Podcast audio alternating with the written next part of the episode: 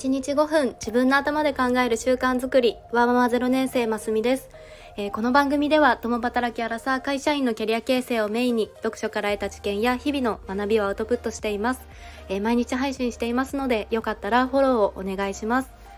えー、いかがお過ごしでしょうか？の我が家は1歳ちょっとの息子が先日トミカデビューをしまして。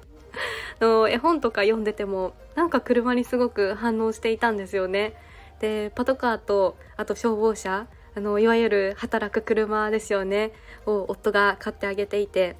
で私自身はあの姉がいるんですけど2人姉妹だったので、まあ、ちょっとこういうなんか車遊びみたいなとかは新鮮でした。そしてこうトミカってこんなに本物そっくりに作られてるんだなと思って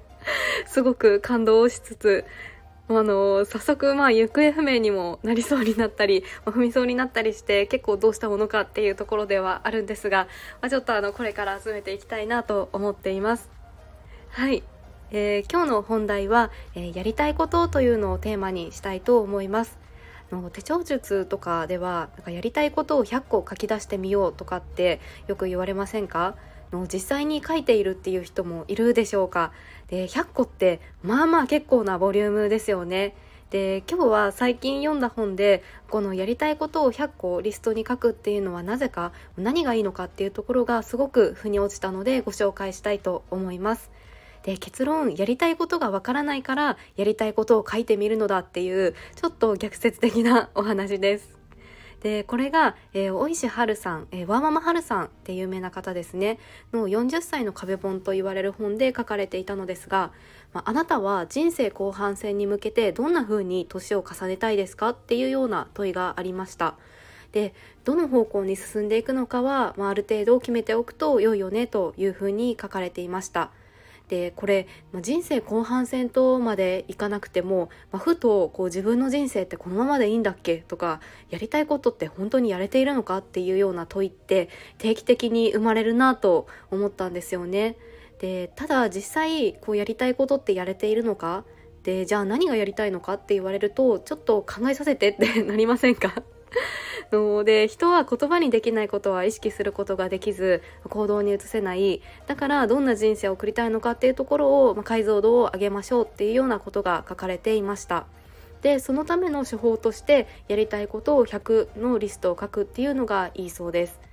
で、はるさんは年末から年始にかけて毎年この100個書き出すっていうことをされていてなんと10年ぐらい書かれているそうです。で最初はこう全然書けませんとただ年々こう書き出そうとしているとこう年を追うごとに具体的に言語化できるようになったそうです例えば初めは海に行きたいだったのがだんだんこう何年か経っていくと〇〇島の〇〇ビーチに8月に行きたいっていう風にこれすごく具体的であなんかもう8月にはあそうだこれ行きたいんだったってなって行動に移せそうですよね。でただこのいきなり全部を書き上げるっていうのではなくて、まあ、ちょっとでも書いてみて、まあ、だんだんだんだんこう年を重ねるうちに意識をしていくっていうのが大事だなと思いました。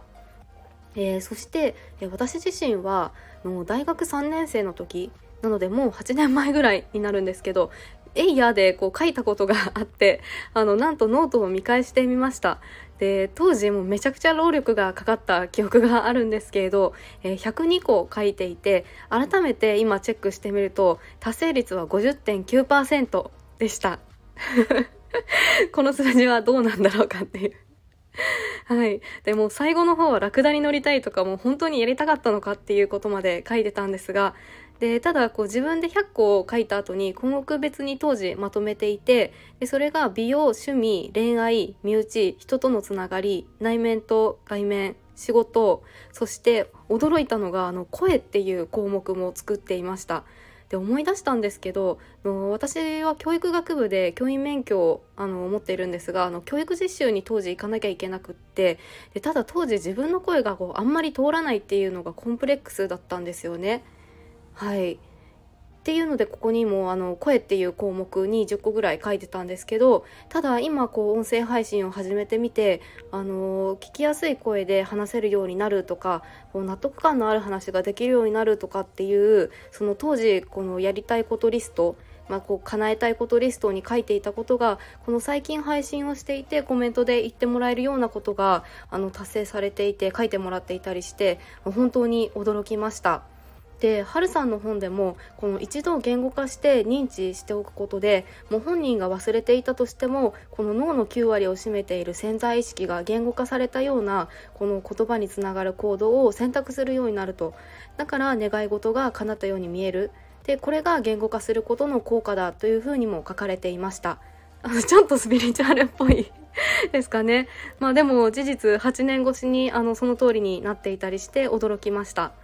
はい。で最後にこの100リストを書くポイントっていうのは、えー、何でもいいから書くっていうのと一気に書かないっていうことと、えー、似たことを書いても OK というふうに書かれていました。で私も付け加えるとしたら書いた後に項目別にまとめてみるとあ仕事が多いなとかこう夫婦関係のことが多いなとかこう自分の意識が今どこに集中しているのかっていうのも分かりますしこの後からリストをこう見返してみた時にあ見やすいなあこここれこういうふうに自分考えていたんだよしやろうみたいに思いやすいなと思いました。